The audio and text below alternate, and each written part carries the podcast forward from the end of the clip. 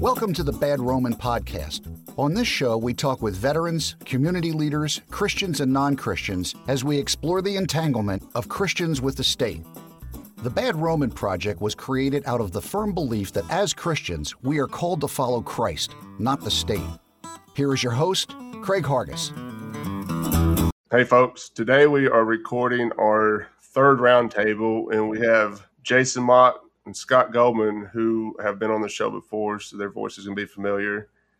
And we also have two other voices that have not been on the show yet. It's uh, Nathan Chavoya and Nicholas Harrelson. And both of them will be contributing to our blog as well. And Nathan is also one of the, the meme creators for our Facebook page, along with Jason. And uh, how is everybody doing today? Oh, doing good, man. Nathan, why don't you start since you chimed in first and – give us a little background of yourself. Then I'll get Nicholas to give us some background of himself as well, and we'll go from there. Okay, I never know where to start with these things, but uh, I'm a chef. I'm in my early 30s. I have a wife and a child, and uh, I've been a Christian my whole life. Grew up in the church. Um, backslid a little bit. Kind of went hard left. Uh, kind of had a little socialist thing going on for a little bit, and uh, watching that fall apart and watching the culture drift so hard kind of brought me back to church. And so my mom kept uh, harassing me, trying to get me to go to church with her. And uh, just little by little, I just started coming back to Christ that way. And uh, at the same time, I was looking into, you know, philosophy and politics and different things like that. And I came across, uh, I don't know, he's kind of a is kind of smutty, but if you guys know who Dave Smith is from Part of the Problem, uh, he started. I started listening to him, and he kind of converted me into libertarianism a little bit, and started red pilling me. And then I just started reading some like Rothbard, uh, and uh, I mean the rest is history as far as that goes. And it was a weird journey into anarchism because I was definitely a statist. Um, I grew up pretty poor and on welfare, and homeless when I was little. So like I didn't understand why welfare was bad really until uh, you know, just philosophy and just learning and uh so here I am, man. I've I've been a full voluntarist for about four years now. That's cool. I always I always find the and not to take away from other anarchists that come from the same background as I do, is like as uh, more conservative. But I've always found the the anarchists that I come across that have come from the left a little more interesting just because their story is so is a little different than ours, you know. Because back in the day, we would have we'd have been at each other's throats probably. Back when I was a neocon and you were a socialist, it would have been a lot of fun. I remember a lot of those conversations I had with socialists in the background. Nicholas, why don't you give us some background yourself? Hey, yeah. So uh, my name's Nicholas Harrelson. Um, I was uh, I grew up kind of your typical smug progressive you know the uh, the type uh, I know what's best for you, you know, kind of uh, smile on my face when I tell it to you, kind of thing. Um, and uh, I went to uh, uh, Virginia Military Institute for my undergrad and uh, joined the Army. Uh, and I was in the infantry for six years. Um, I was wounded on my second tour in Iraq and uh, came back, had a, a lot of issues stemming from that. Um, had a lot of um, Had several friends from that deployment uh, that committed suicide when we got back, and uh, that really kind of sparked um, a, a, bit of introspection on my part uh, when it comes to, um, um, you know, first it started off with with our politics, and then our, our international policies and things of that nature, and, and it kind of grew from there slowly. Um, I worked for uh, the United States Senate as a uh, uh, VA caseworker uh, for several years, and uh, and that experience, while it was um, it was certainly interesting and uh, and and gave me um, you know it was, it was a wonderful experience in many ways. It was also a very very upsetting and very souring experience in others. Um, you know, I, I, really got a, a, a bird's eye view and, and a excuse me a hands on um, experience with bureaucracy um, and just just how uh, the state, you know, perhaps people within the state apparatus care deeply about others, but the state itself and the bureaucracy involved, uh, it, it, it it takes away that that humanizing um, aspect that's so necessary for caring for others. Um, so uh, now I'm, I'm actually uh, uh, a seminarian at Duke University, um, and I am um, working towards being ordained in the Anglican Catholic Church. All right. Well, first we're gonna we're gonna, we're gonna talk about a couple things. We're gonna talk about a message that I got on our Facebook page, and then we're gonna get into some stuff with the COVID nineteen insanity that's going on right now. And let's start with the message first, though. It's this guy. He likes the Facebook page. He likes what we're doing. He said, but he feels like we focus too much on the anarchy side of it. He said, "You're missing the obedience of Christ on the cross, even if laws seem silly. Sometimes to be Christian, it meant you had to be a good Roman." Now, Scott said something in our first uh, our first roundtable that made a lot of sense when he said that I understand that we're you know we try to focus too much on the anarchy or it seems like we're focusing too much on on the anarchy side of it but I can't really separate the two and it made a lot of sense to me because whenever I was coming to anarchy I was able to just to see the correlation between my faith in Christ and the actual teachings of anarchy Scott won't you start off with that Okay, um, I'd like to piggyback off that. Um, I think what what gets missed a lot of times when we're reading the Bible is we take the Bible out of its cultural context and time, and what we don't see often is the Gospels are written in such a way to contrast Christ and Caesar, um, and it's you know the kingdom of heaven is here. That's the announcement of the good news. Um, that being said, when we join that kingdom, we are in treason to the other. And that's what i think a lot of people miss is being a good christian has nothing to do with rome. Uh, rome is the world system of operating and we are not of this world. And it seems like we sometimes don't detach ourselves from these ingrained doctrines that would like a lot of people say hey you know you're american whether you like it or not you know well that's really not true. I'm a child of god whether you like it or not. Um, and that means i am separated from that you know because in a sense we're awake to the reality of who we are. Our identity is in christ. My identity is not in a state whether it be rome or america. Yeah so i mean i, I think uh, what what scott is saying probably in its most simple form uh, at least as i take it is that um, there's a difference between being obedient to God and being obedient to the state. Um, just because Christ is obedient to God does not imply one must be obedient to the state. Yeah, I think uh, it's important for people to realize that, you know, we always get Romans 13 cited at us, of course. And there's two very specific Greek words one for obey and one for submit. And in Romans 13, the Greek word for obey is not there, it's the Greek word for submit. And the rest of Romans 13 says that the government wields a sword and that they'll kill you. And so, really, what Romans 13 part of it is saying is listen, if you don't submit, there's punishment coming, whether or not it's justified and make sure that when you are standing up and when you're doing what you think is right that you're prepared for those punishments to come. And you know uh, there's different things that each of us do in interaction with the government um, that we we do that. We risk mitigate. I don't pay my taxes because i support the government I don't pay my taxes because I support their funding of abortion. I don't pay my taxes because I support them bombing kids and buses overseas. I don't support, pay my taxes to support building a wall to keep people searching for a better life for their family uh, out. I pay my taxes so that they won't come take my kids away from me. I pay my taxes so that they won't come drag me out of my house. I pay my taxes so that they won't come point a gun at me and imprison me. So, you know, there's that submission piece there. And there are things worth standing up for, and there are things worth even dying for. And that's where you go along that spectrum. Everybody has a spectrum that's different for their individual life and their needs. And the spectrum of Romans 13 is, is hey, when you're living for Jesus, guess what? They're going to probably come and try to kill you.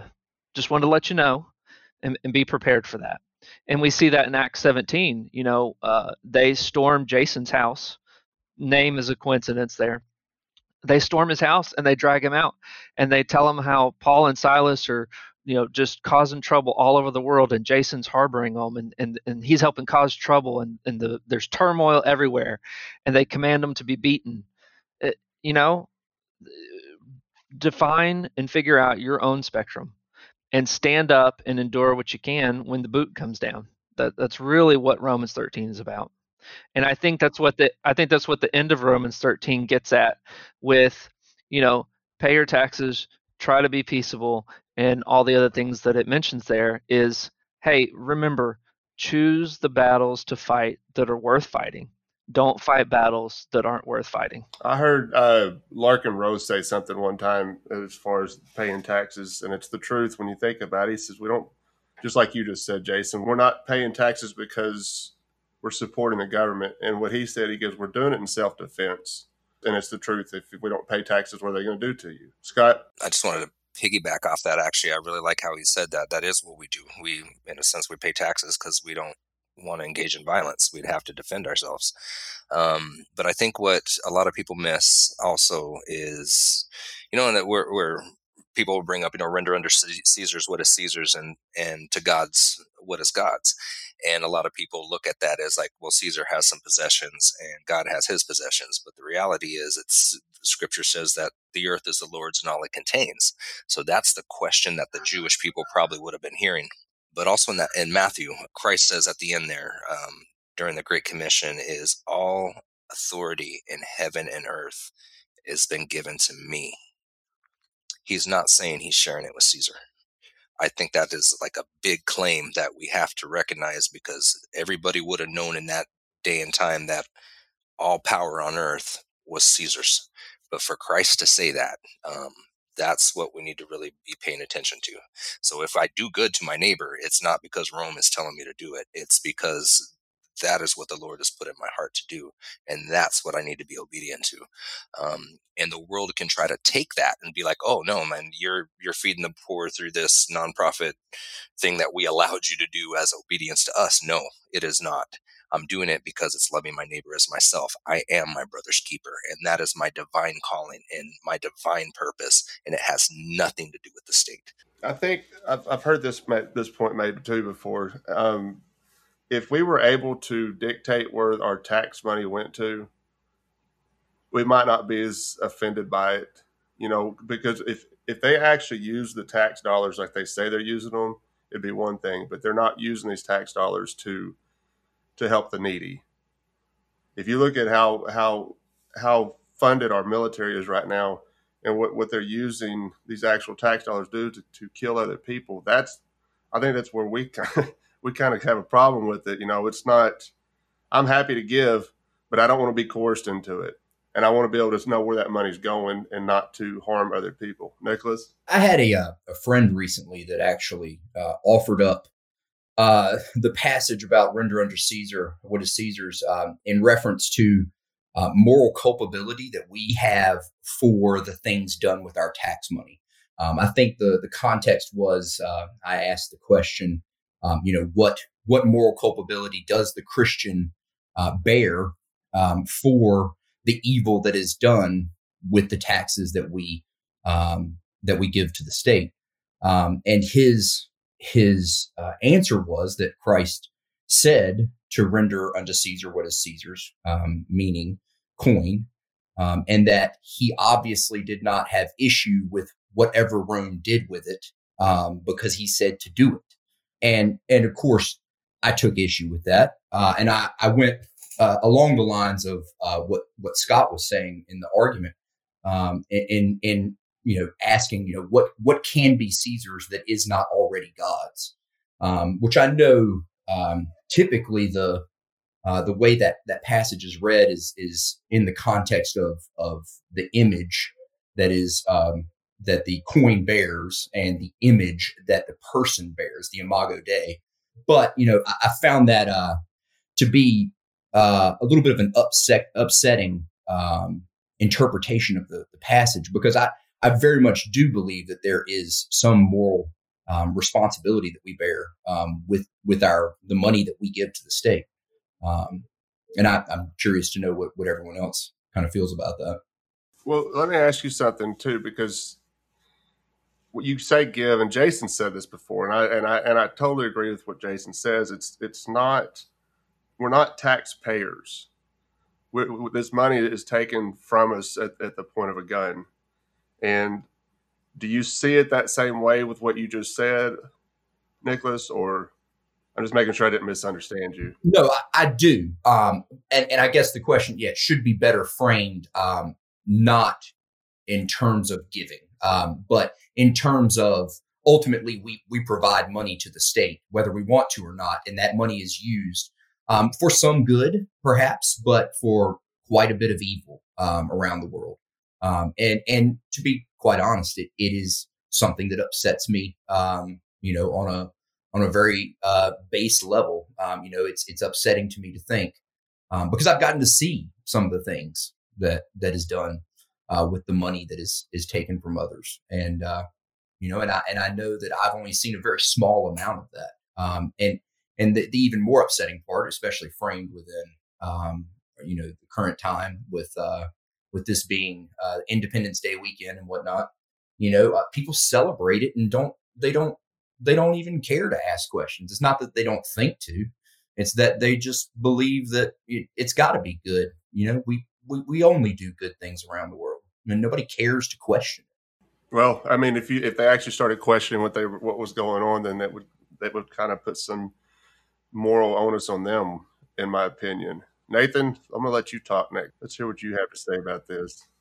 Well, whenever I think about taxes, um, I like to think of the state as like a highway robber. You know, uh, I don't think that we're morally uh, culpable for what our government spends that money on, uh, because we are, you know, let's say a robber points a gun at you, takes your money, and they take that money and they go hire a hitman to kill someone. It's it's not our fault.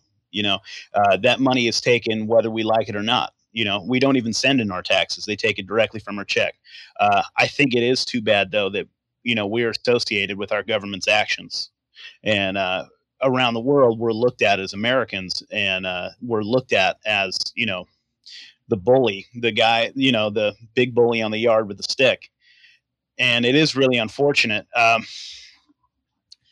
but you know, I, it's not really our fault, and um, I think that it can be if you are the type of person that, um, well, if you just if you are a sadist, if you uh, if you're sitting there celebrating on the Fourth of July, all decked out like uh, you know head to toe like a jingoistic you know psychopath, maybe you do kind of take some of that. I don't know. That's just my thoughts. Well, uh, I, that's interesting because I think it's one way to look it. You can look at it one way as an anarchist and and and I can see where you're coming from if if you view it from an anarchist uh, viewpoint. Now, if you got a statist that is continually putting these these warmongers in office, that are these these same people who keep taking our money from us, then I think there is some responsibility that should be held with the, with the statist side of this because you I think you are responsible for what's going on if you continue to put them in office. You see what I'm saying? If you if you can't if you can't look at what's going on in the world, the, the damage that, that our government is causing across the world, and ignore it, and and continue to put these same people in because you're so worried about your team winning, you know, I think there is some responsibility that should be held with these folks that are continually putting these people in office. I, I actually, and maybe I'm too, I don't know what the word is. Maybe I'm too, I take too hard of a line on it, but I actually blame the voters more than I do the politicians. We know what the state's going to do, and we continue to put them in office. Stop putting them in office. You see what I'm saying? Yeah. It's a propaganda machine, man. People are told to vote, you know, and it's pushed on you and pushed on you. And, uh, but I agree with you. I think if you vote, then you are kind of culpable. Uh, you put your, you know, you put your name in the hat for that person, and then when he decides to, you know, carpet bomb half the Middle East, there's a little bit of blood on your hands. Yeah, um, that reminds me of a similar uh, discussion I've had with a friend where he he holds soldiers more accountable to war crimes than he does the government because they are the ones who fulfill the order. And I've had a hard time with that because I know uh, I have friends in the military. I'm in a military town, and I know how indoctrinated they are. So there's a little bit of a how do you say um, an empathy or a sympathy I have towards my friends who've served and fought. Um, but in one sense, he is right. You know, we have to wake up to this. We have to wake up to morality in a sense, because I don't. Uh, I think it was Nicholas who was saying it. Um, you know, wondering about our, our, moral stance on where our money winds up, um, in a sense. And I don't think we have a moral stance. We have a moral stance, or of not where our money ends up, but we have a moral stance of where we align ourselves and what we put behind that. Because, like Jason said, I'm paying taxes so I can have a family. I'm not paying taxes so I can support what they believe in. Um, that's the difference. Now, if I believed that America was the right in the world and every nation has its own uh, narrative that promotes them as the, the good guy, it's very common. And that's where I want to say eh, that's the idolatry. Um, we know the goodness is in the model of Christ, who is God in the flesh. So if we follow the state, then I, that, that's where I see where we go wrong right off the bat. And when we marry the two, um, that's where we go wrong, in my opinion. The morality, it's, I remember having a friend um, who grew marijuana and he was challenged by other people, like, well, that could wind up in the hands of kids, man. Don't you think you're kind of moral, uh, morally culpable in that? And he said, no, it's whoever puts it in the hands of the kids. And then he used the the logic of do you blame Anheuser Busch for kids drinking underage? No, none of us do. It's whoever bought that kid that alcohol. Going back to the the soldier part of this, and that's something I've struggled with, and still kind of struggle with too. And I try not to speak to it because I've had questions, similar questions posed to me in that regard, because I've never served in the military. And right after 9/11, I tried to sign up for the National Guard in Arkansas.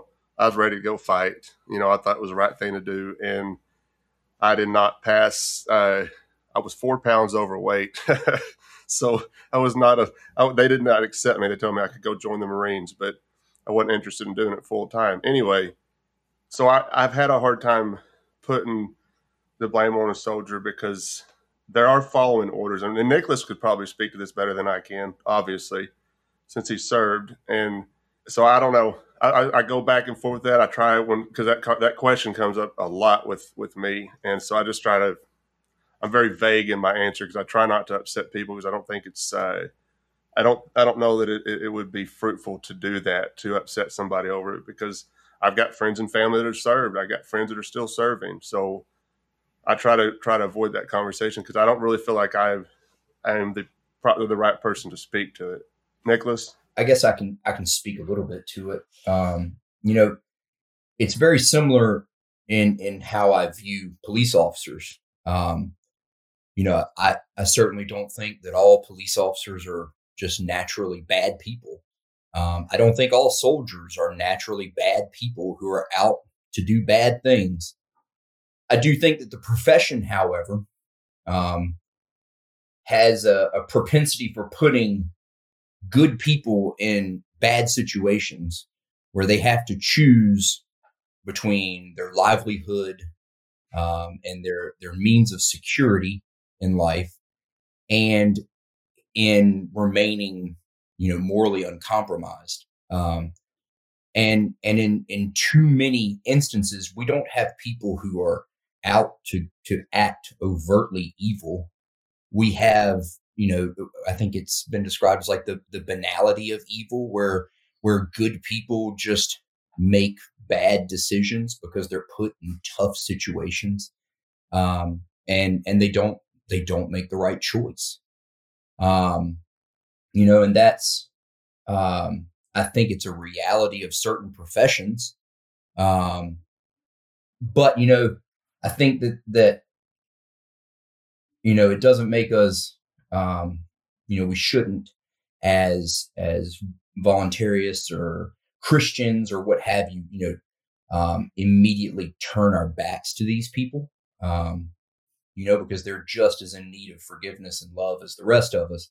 Um, but I do think, you know, it, it is difficult. You know, I, I look back on my experiences and, um, you know, luckily I wasn't put in any positions where, you know, I was forced to make a choice between like a, an outright act of, of evil in my mind and um and and or you know s- remaining secure in my job um but you know that that's probably comes down to luck um i'm sure there are many people who i've served with who i who i served with that um, were forced into such positions. Um, and, uh, and you know, it's it's just a it's a terrible reality of the situation. I think. Yeah, I was as Nicholas was talking, I was kind of reminded of a couple things.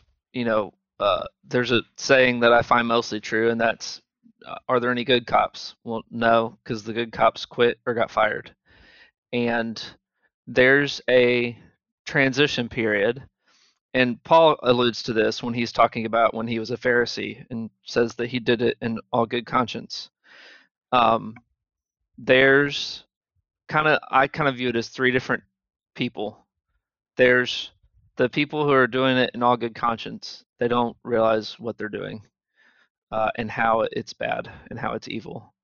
There's the people that realize that it's evil and it's bad and they like that part. I had somebody tell me once that he was going to join the military because he just needed to go kill people. He, he wanted to kill somebody. Uh, I had another buddy that told me if he didn't get signed up for another tour in Iraq, you know, uh, he would probably have to go have some rehab and go through some mental stuff because he was getting the urge to just kill people. Uh, and he knew that he could go do it freely in Iraq and in Afghanistan if he got deployed, and that it, he could kill people and it'd be okay. You know, so that's the the two people, and then there's the people that quit.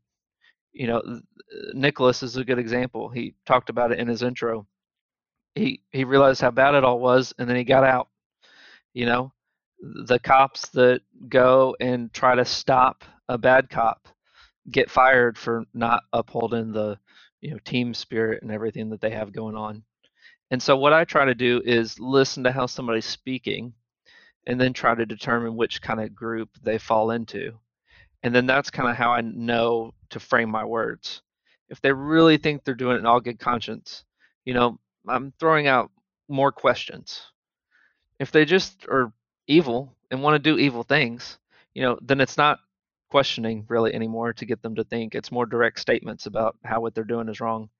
Uh, I'm actually sitting here in my uh, "Live Religiously, No War, No Jesus" shirt, and I was at the gas pump earlier, and I slid out of the car to get gas, and I forgot I was wearing it. And the guy at the pump next to me did a double take at my shirt, and he was standing there with a Vietnam veteran hat on. You know, um, can I? Is it somebody that has a good conscience and that's willing to change? You know, and and so my messages are tailored depending on who I kind of decipher I'm talking to. Well, you brought up the the police, and I, have mentioned this before on the show and on social media. I've, I tried for a long time but it was before the protests started, before the riots were happening. I tried for a long time to view the, the police officers as just a few bad apples, because I've seen and and not all anarchists, but I've seen some anarchists just totally berate the police force, and I've I've got friends that are that are police officers. But the problem I had, and I had to come to realization, watching what was going on in these protests and these riots, they were not and I go back to my study of the, of the United States Constitution. I know these guys take an oath to the to to the Constitution, and what I've seen happening, I know they are not following that oath, and I, and I guess I, I had a different perspective with the with the with the police because we were seeing it every day. You don't see it like what's going on in the Middle East. You don't see it every day on TV like we were with the protesters or on social media because these these guys were out there pushing people around, shooting them with rubber bullets, tear gassing them, and they were protesting.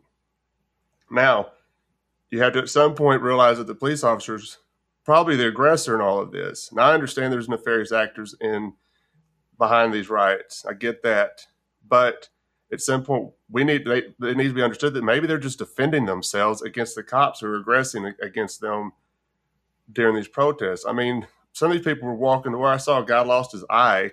He was going to work, got shot with a rubber bullet, just walking to work. You know, I just I can't excuse it anymore. And I'm not going to be running around, you know, being a cop hater either. But I, I just don't view the whole situation as something that we need. I, I feel like they are more of an enemy to us than they are. Yeah, so I thought I would go ahead, go ahead and broach this topic before Jason can bring it up with a uh, a joke of some type. Uh, I am actually still in. Uh, I'm I'm in ROTC now, um, and I'm trying to work towards chaplaincy. in the National Guard, um, which is, you know, I, I, mean, I could go into detail about the rationalization behind it, but I won't unless uh, unless y'all have questions. Uh, so one of the the interesting things that I've noted um, over the last year being in ROTC at Duke, um, they have been very receptive to uh, a lot of my stances and beliefs. Um, I actually I, found a, a, a, foothold into uh, discussing my uh, my general pacifism um, um, through talking about Smedley Butler, Major General Smedley Butler. You know, it's it's interesting when you can speak in the language of the military and you you present a man as uh, as decorated as Major General Smedley Butler was. He, I believe, had three uh, medals of honor. Who was a a pacifist. He wrote um, "War is a Racket," um, and uh, and he was he was a an, an, overt pacifist by by the end of his uh, uh, time in the military. You know, and, and and presenting it in such a fashion that you know who has more of an interest in the the you know the justification or the the righteousness of war than the soldiers who will be fighting it. Um, when when I when I kind of posed it in in that sense, you know, um, it really it really caused a lot, you know, a lot of the um, my fellow the cadets at Duke to really kind of pause and think about it, and and and everybody was very receptive to it. I um, I also did a, a roundtable at Duke Divinity um, on um, it's called uh, Waging Peace in Vietnam, which was uh, a history of the uh, active duty underground uh, anti-war movement uh, in the GI ranks during uh, Vietnam. Um, I was the only person on the roundtable who never served in Vietnam, so I never quite figured out why they asked me to join it. But um, you know, it was interesting. quite a few, quite a few of the cadets from ROTC came and went through the exhibit with me. Um, and uh, and, and ROTC was quite open about uh, uh, or happy to to let me talk about it and and uh, and, and tell about the, the the history of it from from what I knew. Um, so you know it's it's interesting to to when you pose it in such a way like you know who who has more of a stake in this um, you know whether we're going to war for useless aims and useless goals um, you know nobody does more so than the soldiers who are going to be fighting and uh, and that seemed to resonate quite a bit.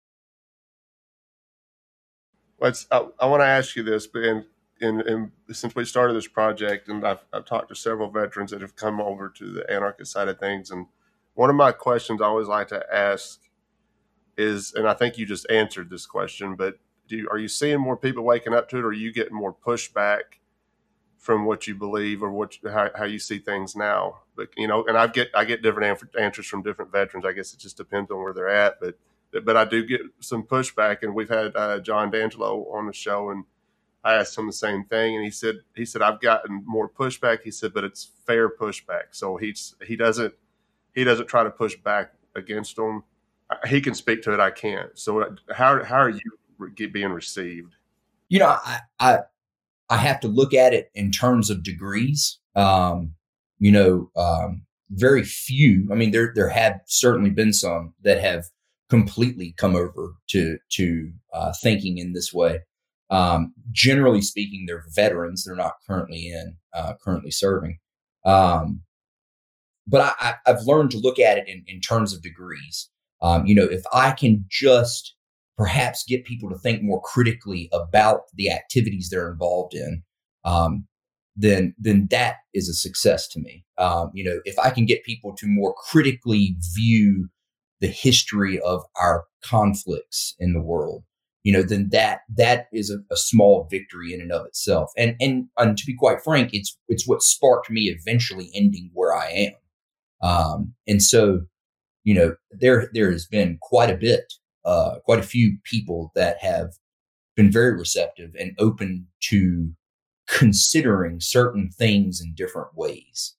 Um, and so, you know, I think I think that that is um, a very good thing um, for for us as a, a, a people um, here in, in the United States, um, as well as for the rest of the world. You know, the problem is is You know, it's it's just not enough people think this way. Not enough people are are critical, um, not necessarily in like a uh, a demeaning sense, but critical of of our activities. Uh, they don't they don't wish to look for the potential bad that comes from it. They only want to focus on the you know the so-called or supposed good that comes from things.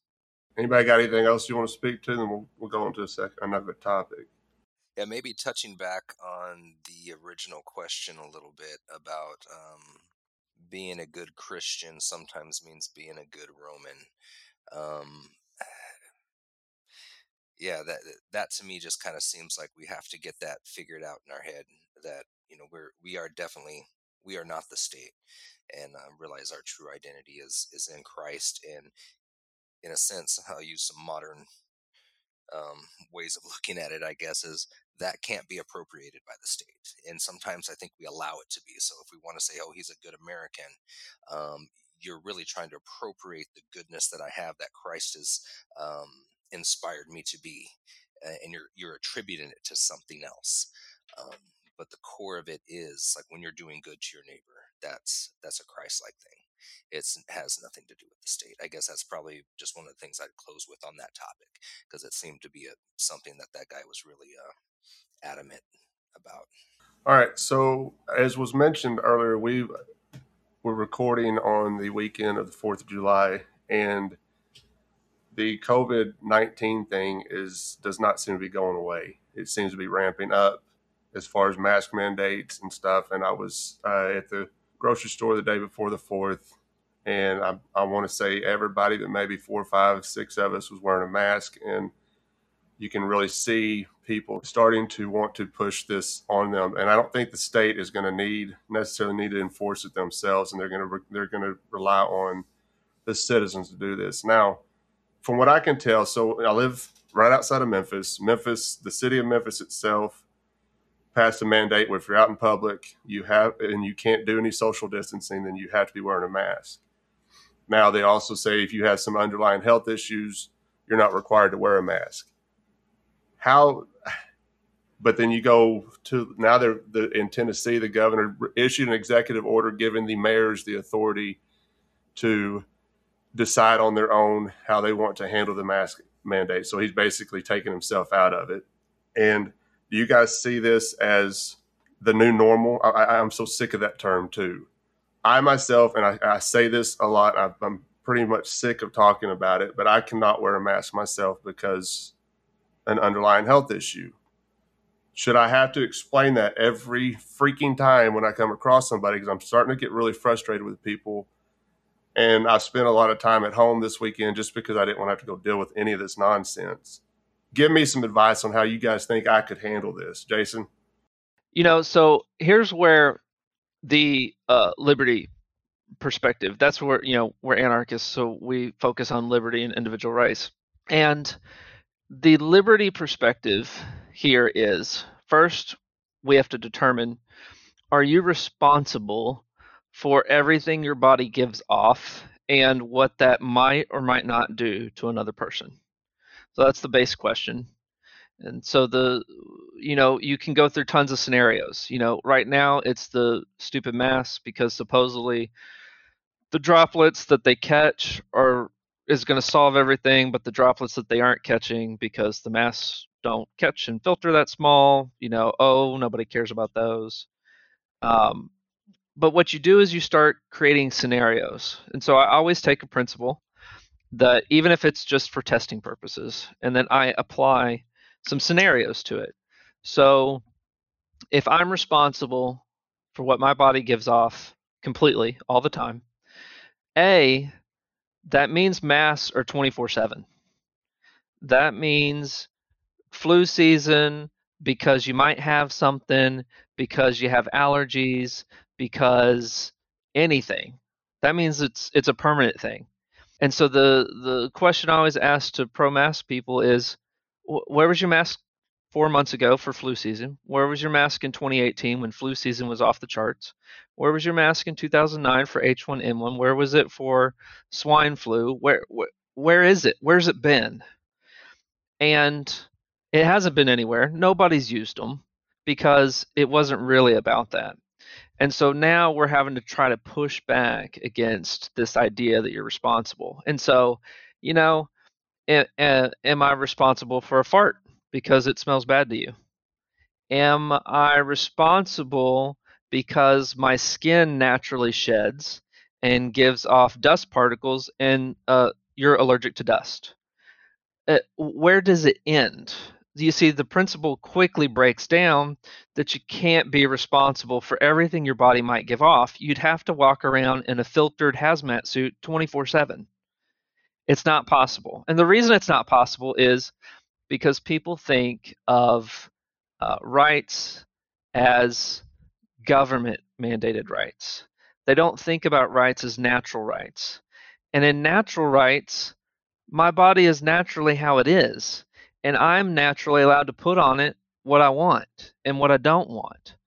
And so under natural rights, no, I'm not responsible because my skin shed. Everybody's skin shed. We're all we're all shedding skin. You know, I'm not responsible because somebody's allergic to that.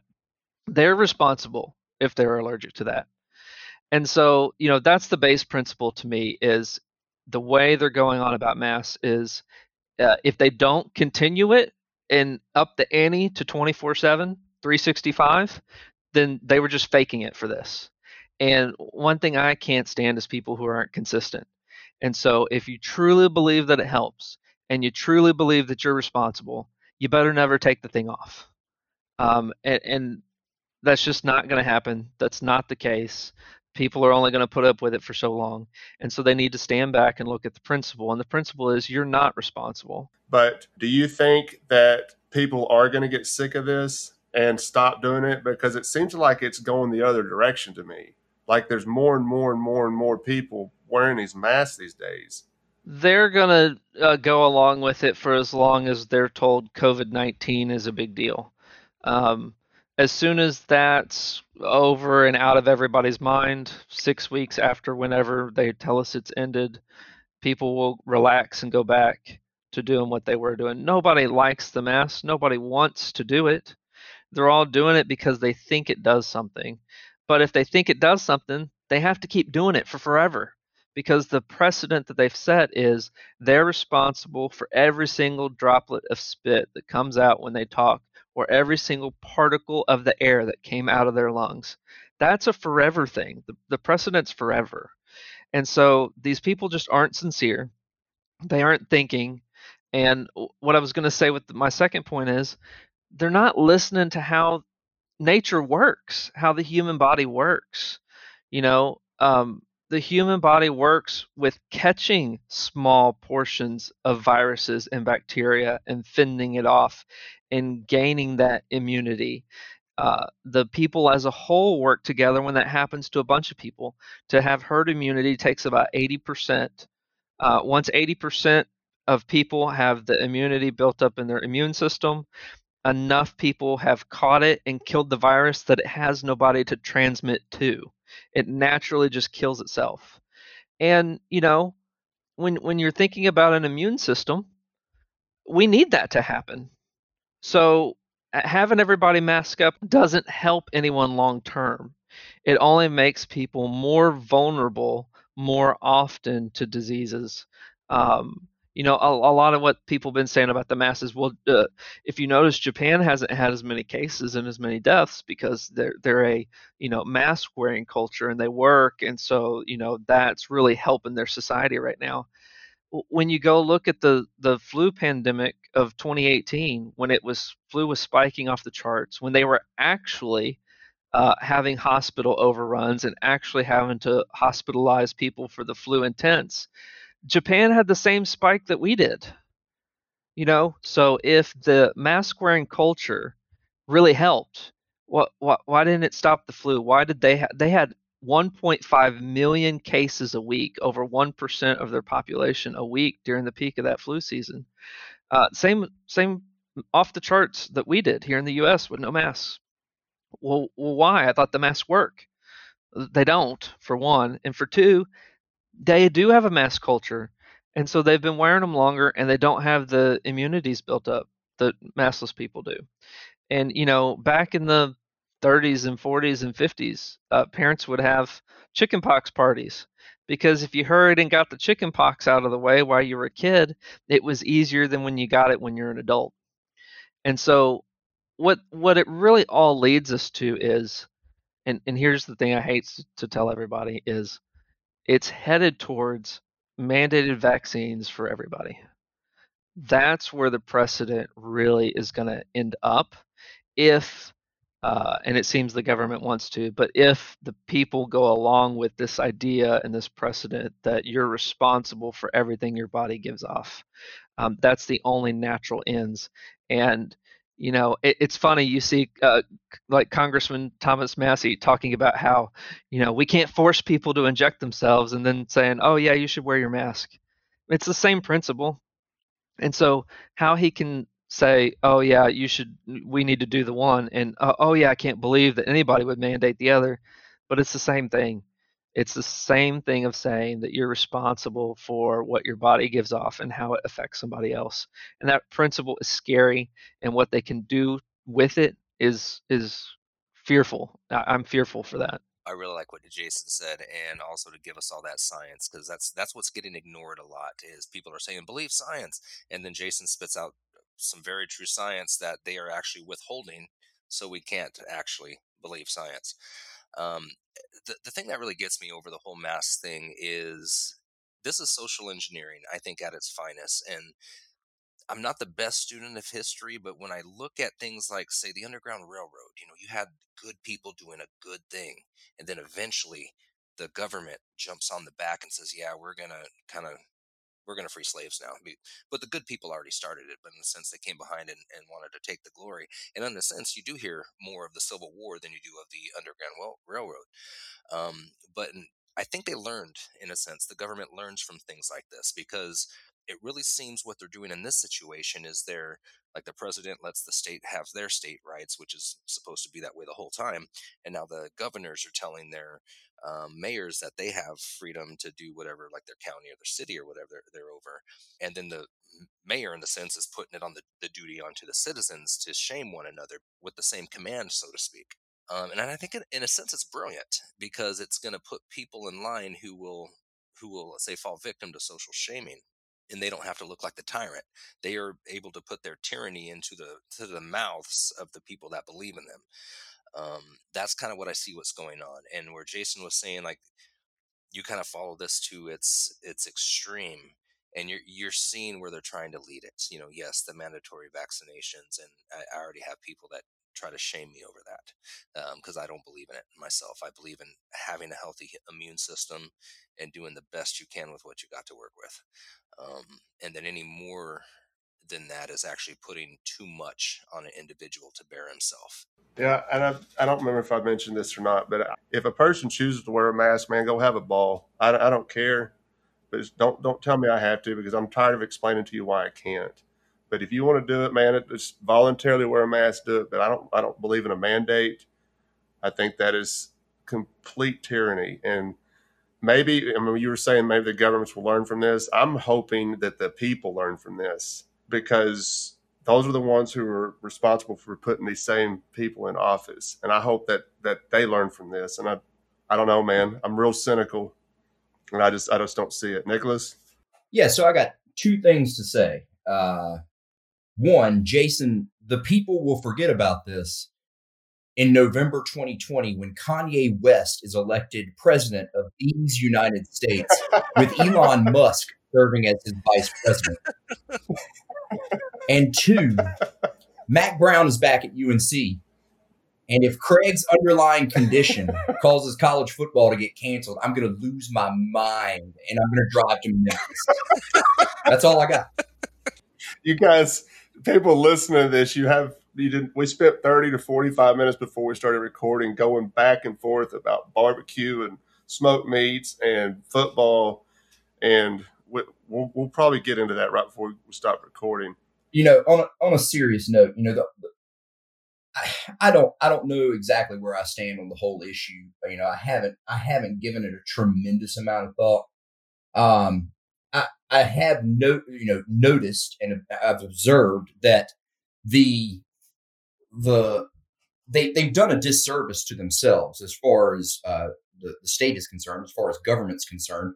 Um, you know, they they've completely bungled the entire message um, that they appear to be trying to uh, to get out, which is that masks save lives now. Um, you know, it, it, started off when when COVID nineteen became um, a, a, big issue. Um, that masks didn't do anything for anyone in regards to the virus, um, and they stuck with that line uh, for quite a while and and presented all the science behind it. Um, and then slowly, it has transitioned from um, from you know a, a, mask for you and a mask for them does nothing. Um, please don't wear masks. You're only depriving the people who need them in the hospitals. To you know, if you don't have a mask, you're killing people um, potentially. Um, and and and now they're showing science supposedly for how that's the case. Um, and so you know, I, I kind of feel like my my current understanding of the whole issue and my um, beliefs surrounding it are, are really a result of the completely bungled message that they have uh, provided so far. You know, like I, I don't know, I don't know which one to believe and which one's right. You know, I was told that I was being a, a jerk in the beginning of the whole thing if I wore a mask, and now I'm being told I'm a jerk if I don't wear a mask. And it's just like, well, wh- which one is it, folks? I had a, a buddy of mine. We were talking about this over the phone here two or three weeks ago, and he's he said, "I'm going to continue to wear a mask as long until I feel comfortable not wearing a mask." But in the same breath, he he says, "But I want you to I want you to have the same uh, choice. Like if you want to wear one, if you don't want to wear one." So he so I, I wish people would look at it that way instead of you've got to do this or you're killing you're killing my grandma or vice versa. You know what I'm saying? So I want I want people to just leave each other alone and let if a person wants to wear a mask, wear a mask. I don't, you know, if it makes you feel comfortable, man, do it. I'm all about it. Nathan? Well, kind of the way I feel about it is that liberty has already lost the argument. Uh, we lost that argument years ago, and um, we're looked at. So, like he was talking about Thomas Massie saying that there's no way we should uh, do mandated vaccinations, but then he the other side of his mouth he'll tell you that he has to wear a mask. It's it's a political statement at this point. You know, it would be actual political suicide for him to tell you not to wear a mask because then they could easily point to a spike in his county or something, and he would be blamed for all that, uh, you know, all that disease and things like that. And you know what people aren't really talking about is like if you give the government the benefit of the doubt, which I never really do, uh, they felt like maybe they had to do something, right? So they doubled down, they went nuts, they shut down the entire economy. And if this really is nothing, let's say this is a nothing burger, uh, you know, we've got an over 99.6%, you know, uh, survival rate. They're responsible for all that. You know, people lost their homes, people lost their jobs, people lost, you know, everything that they invested everything in. Uh, and so now they really kind of have to double down they can't admit that oops you know because how are you ever ever going to fix what they did i think uh, even politicians get afraid but i think they're afraid of losing their jobs and i think that they're afraid that if, uh, if a lot of people were dying from this which we already see that they're not so that's what i don't understand why they've doubled down on it because the the suicide rate in Tennessee alone, since it started, was higher than the, the COVID deaths in Tennessee, and it was all a result of being locked down, people losing their jobs. Yeah. Well, I think that's why they have to double down at this point. There's been so much damage that they're just doing damage control at this point. They have to say that this is the worst thing. They have to say that we need to do this to protect us because if they don't, if they admit like, hey, we made a mistake, we probably shouldn't have shut all this down. Like my bad. I'm sorry. They're they're significantly responsible for that, man. you know, and they're gonna have to answer to that, and they're gonna get sued. Yeah, well, I hope so. Honestly, I actually hope it does come to that. Jason. Well, I mean, it just uh, to think that the government's going to save everyone from their illnesses is just absurd. For one, um, but it's amazing to me how for decades we've had all the information about proper PPE for hospital uh, and and doctors' offices and what people should wear and what they shouldn't, and studies after studies after studies after studies on different things, and and somehow in the last two months, decades of science is wrong, and this is what you should do with no studies, just because it's it's on a whim basically, and it's almost to me as if they realized that they were going to uh, pull one over on us, and they kind of did. They passed the first big, large bailout for all the companies, and they they pulled one over on everybody.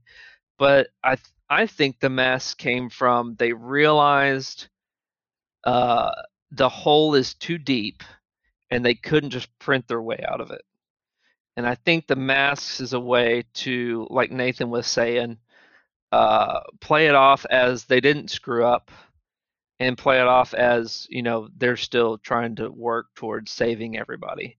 I mean, even Greg Abbott this week, you know, in his plea for everybody to wear masks or be fined $250, even though a week ago he said that government couldn't mandate masks, that was unconstitutional. Uh, he he basically his his plea was, please wear the mask so we can open up the Texas economy that's admitting that they messed up. And uh, again, I think personally, and you can call me conspiracy theorist. I think the mess up was they thought they were going to run that money printer a whole lot harder than they were able to. Um, and so now they need everybody back to work because they need wallets to siphon money out of um, because the the money printer just wasn't working. And I think part of the reason is is because the the Fed's only issue money off of loans that they can secure. If the world economy is flipped upside down such that they just can't go out and issue and get people to buy three trillion in bonds and different things uh, to fund their money printers, the money printers don't go, you know. And so I think that that's where they really got themselves in a pickle, um, and that's where the mass things come from is trying to save face. What they should have come out and said, if they were principled, is we, we don't have the authority to close down the economy. And it's a right of yours to transact your own business how you see fit. And, you know, good luck. But the one thing I did want to say towards uh, what was just said too is if it was really that bad, people would have done it on their own. There's, there's, if there were a million people dying a month right now, people would be in their homes quivering. They're not in their homes quivering because it's not happening. The the market, which includes just the citizens, the people, responds to risk how it needs to respond. It doesn't need some government estimating their own personal risk and forcing people to do anything. If it was bad enough, people would be buying hazmat suits and walking around in hazmat suits. But it's not that bad. And so that's why government's having to mandate this. The other thing that I hate is really annoying is uh, the um, memory of the average citizen apparently seems to be about four weeks because six and eight weeks ago they were telling everybody, hey, y'all, we're getting these big massive tests and so when you see a spike in six weeks or so, when the tests get rolling and under, you know, heavy use, don't be shocked. Don't be surprised. It's just testing. It's just going to be confirmed COVID cases. You're going to see a spike. It's natural. It's normal. We're testing a lot more. And, and now we're testing a lot more, and everybody's flipping out that there's a spike. Uh, they just told us six weeks ago the spike was coming. Were, were you not listening? Or did you forget? Everybody managed to forget, and I don't know how that, that happens. I don't think they were listening. Well, it could be that. I mean, I just I think that they it's a day by day thing with them. Honestly, I I think that they six weeks ago. I mean, I couldn't tell you what I was doing six weeks ago either, but I do remember what you were talking about, and the fact that people can't recognize that we have more and more testing, we're going to have more and more cases. But guess what's happening? The death rate's plummeting fewer and fewer people are dying from this. And I don't think people recognize that enough. Well, it's because they're being still sold the the lies of, well, the hospitals are overrun. The, they set up triage units and ships and stuff everywhere and spent bajillions of dollars, and none of them were used. And so supposedly now the hospitals are all full, but they haven't re-put up all the uh, temporary triage sites. Why is that? Because they're not really that full. Here in Harris County, they told us that ICU usage was 97%, and we were on the cusp of being without an ICU bed for a COVID patient. So we got to do all the masks and we got to do all the social distancing that doesn't work so that we don't run out of ICU beds. The hospital CEOs came out and said, "Hey y'all, uh, we normally have ICU usage in the 90s. It's this is that's normal usage. There's nothing to be concerned about." And eh, nobody, everybody latched onto the governments were running out of space, but didn't listen to the hospital executives that said that's that's normal usage. You know, and and people don't think because if they were thinking, they would say, "Oh, a business has to make money. ICUs cost a lot of money to run. Why would they have 200% capacity that they would never use? That business would go out of business. They wouldn't make money. So, you know, a business like a hospital will always keep supply kind of with demand because that's where maximum profitability is for them. And so, yeah, usage in the 90s makes sense to me but everybody was panicking. We got a text message. The uh, Harris County judge text message everybody in Harris County with this uh, national alert type deal that popped up on your phone to tell you about how the hospitals were full. It, it wasn't the truth. It was a blatant lie. Uh, but they're trying to generate fear. And, you know, that's my favorite definition of fear false evidence appearing real. And, and boy, if this hadn't been the epitome of some fear. Yeah, you know, so going back to college football, um, an, an interesting observation uh, I listen to a lot of sports radio, and, and the, the big thing they've been talking about recently is all the teams that are suddenly getting, you know, 20 and 30 and 40 um, players testing positive for uh, for the virus.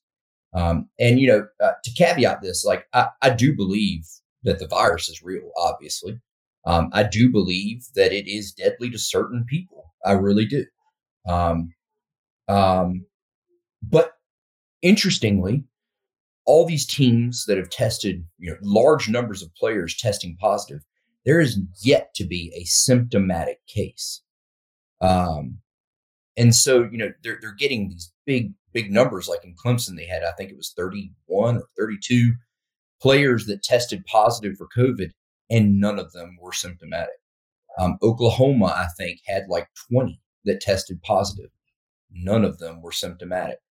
Um, and so, you know, I, I find that a, a, curious observation, and it seems to be holding true throughout uh, at least the the college football ranks. Um, and so, you know, I, and I, I, think I think that there's enough um, evidence coming from from that specific um, um, uh, demographic that you can extrapolate that somewhat to to a lot of the other cases uh, throughout the country and the world, you know, that, that there are, you know, a very, very large number of people that catch this virus and, and are simply asymptomatic and, and experience nothing from it. Um, and again, that's, that's not to take away from the fact that it can be deadly to certain people. Um, I, I fully recognize that, and and I'm I'm I'm happy to make that observation. No, well, I mean, I'm not happy to make the observation, but I'm, I'm willing to make the observation. I guess this is a better way to put it. Well, correct me if I'm wrong. Is it are they are they? I, I, keep seeing things that asymptomatic people are not passing this virus along. Is that correct, or am I am I misunderstanding? Well, that's again the the new um, evidence, as opposed to the old evidence, shows that asymptomatic people apparently do not shed the virus. Um, but again, that that has changed because uh, you know a month ago all the consensus was that asymptomatic people very well could give the people or give other people um, the virus. So well, that's how they first started pushing the fear was that asymptomatic people were passing this along. They're saying you might have the virus and not knowing it. You're actually passing it along to people. And now they're coming back and saying that that's not accurate. Yeah, it's funny that they did that because it they call it a coronavirus, and there's tons of coronaviruses uh, H1N1 is a coronavirus, swine flu is a coronavirus, the regular flu is a type of coronavirus. And the reason they're classified like that is because they operate similarly to one another. And you know, it's interesting that uh, they think all these things about this coronavirus to drive up some fear, and then they correct it later and go, "Oh yeah, that's just like everything else." Uh, this week, even uh, so similar, they've said that if you have uh, general immunity to the flu because you've had it recently or you've had it before and you've had the immunity that those are the people that are asymptomatic because they have partial immunity to COVID-19. Well, why is that? Because they're the same family of viruses, they're the same type of viruses. And it's the same with the asymptomatic transmission.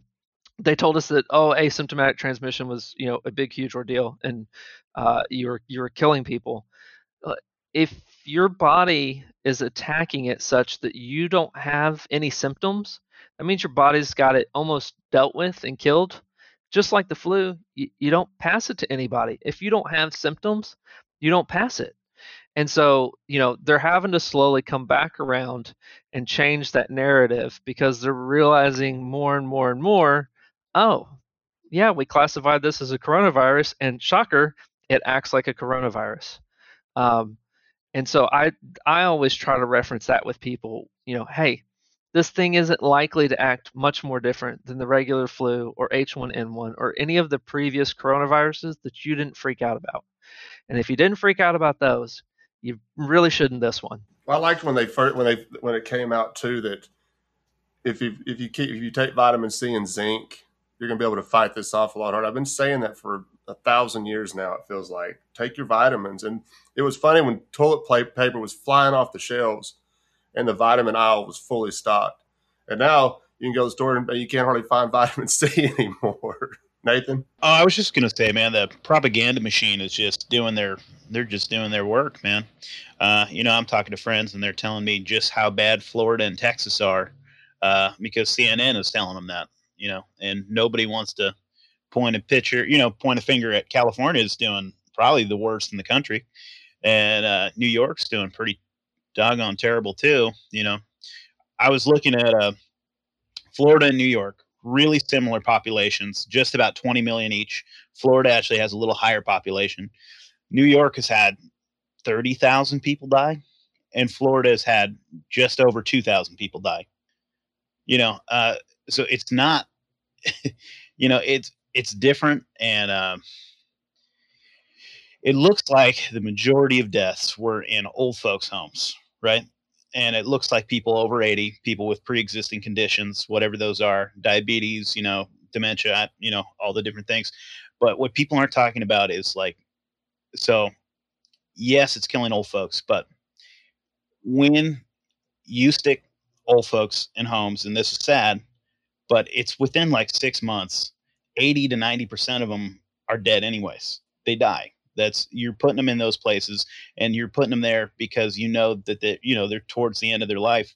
And so this virus seems to be taking, you know, maybe 6 months off of people's lives already. You know, it and it's not it's not really affecting the young. So if we were looking at this virus in a different way, if we were looking at it in a, a way that it's taking, you know, if it was killing six year olds, you're stealing, you know, 80 years from this kid's life. Uh, and if you're now looking at it now, you're, you're taking maybe six months, a year off of somebody's life.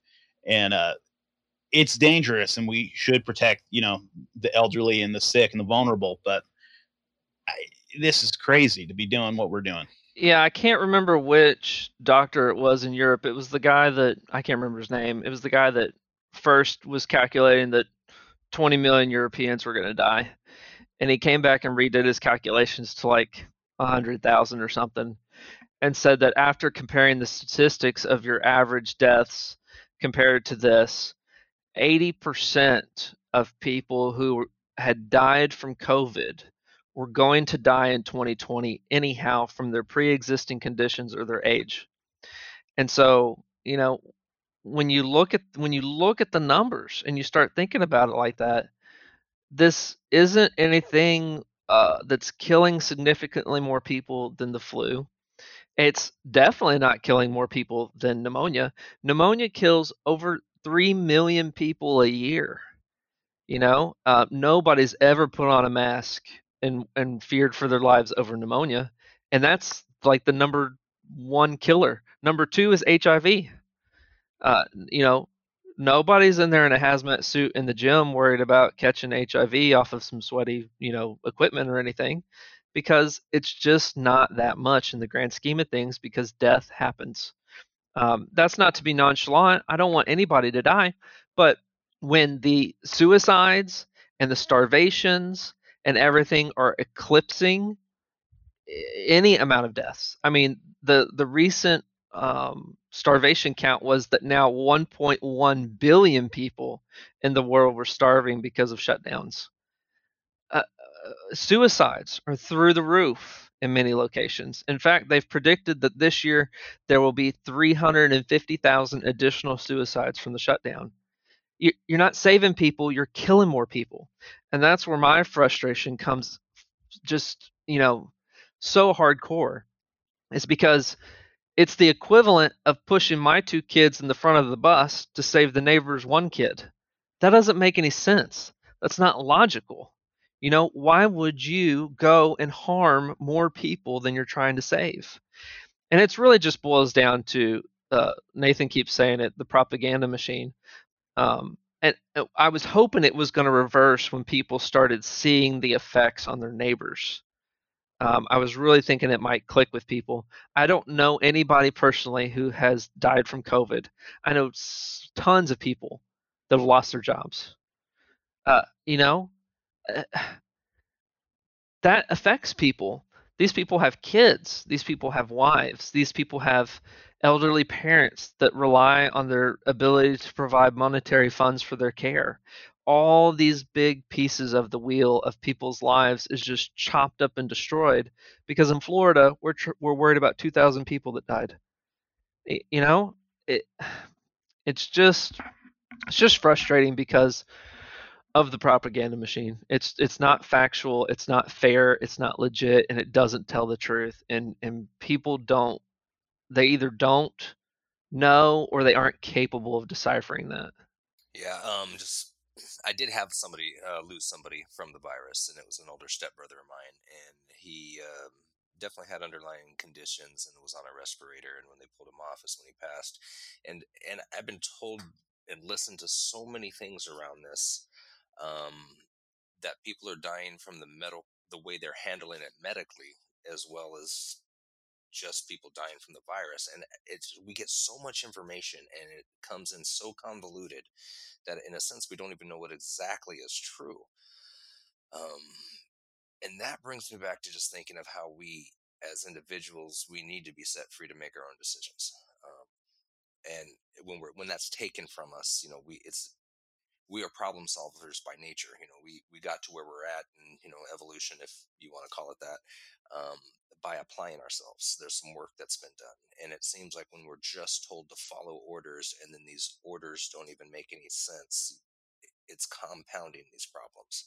Um, and I think that's where, like, sorry, I'm going to bring it back religiously, um, where the word repent means change the way you think. And I think we often, as citizens of empire, we get this mindset of do what you're told. And yes, we just need to obey what we're told but what I see with the mind of Christ, so to speak, to use that as the uh, analogy, is he he answers questions with questions, and he's digging to find truth because it's not there on the surface, and we really have to apply ourselves to to this type of thinking instead of just being a um, a good citizen, one that listens to what he's told and obeys. Uh, so I actually had a, a, a good friend. Uh, his aunt died of COVID as well. Uh, she was well, well into her 80s, um, sick lady. Uh, very, very sad. But one of the things that I think is probably the saddest thing about it is you don't even get to see your loved ones before they go. You know, and how many old folks are sitting there alone right now because no one can visit them.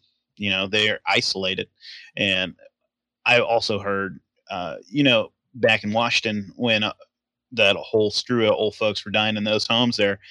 Uh, a lot of the families were saying that like they didn't think staff was even looking at the old folks because they were afraid of them, you know. And so, how many of those folks died of just like not necessarily neglect, but maybe neglect, you know, and just uh, I think maybe that is one of the things that people aren't talking about too much is that, you know, I've I've got a friend that's in the hospital right now. I haven't been able to visit him since like March, and uh, how many people are going to be, you know, sicker or going to die more because they don't have an advocate there, they don't have families or friends there, you know, and they're just sitting there breathing their last breath by themselves.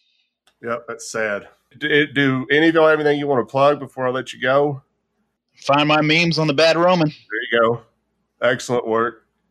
Check us out on Facebook at Live Religious Tea or rpmerch.com. Get you some cool swag to spread some good messages. Yep, good stuff. I love that flag, man. Oh yeah, we got flags that you can pray to. Nearly. Literally. So, I gotta go find it now. Nicholas, you got a Facebook page as well, don't you? I do. Uh, I have uh, Anglo Catholic memes for Christian anarchist teens, uh, which uh, uh, someone told me was was great in its specificity, and uh, and I agree. It's uh, it's pretty specific, but uh, but also you can you can add me uh, personally on Facebook. I usually upset a lot of people with my posts, and it's fairly entertaining. So you can get involved. Yes, he's he's he's pretty. He is upsetting. I mean, he was pretty upsetting before we started recording. He's kind of backed off a little bit, but I'm a little bit disappointed in. I mean, I can, I can, I can up the ante next time. Don't worry. I, I look forward to it. All right, guys, I really appreciate this. This has been a lot of fun. This is the longest podcast episode so far to date. So we, we're going to try and do these more often, probably once a month. And if anybody listen, if you have something that you'd like to hear us talk about, send us an email at the bad roman podcast at gmail.com you can also go to our website and leave us a voice message about a question, and we will play your, your message on the show as well. You can do that, or you can just send it to us through Facebook as well, the Bad Roman Facebook page. Anything else, guys? Oh, yeah. No king but Christ. There you go. All right, guys. I appreciate this. Thanks for joining us this week on the Bad Roman Podcast. Be sure to subscribe to the show wherever you find your podcasts to never miss an episode. And while you're at it, if you like what you heard, we'd appreciate a rating on iTunes.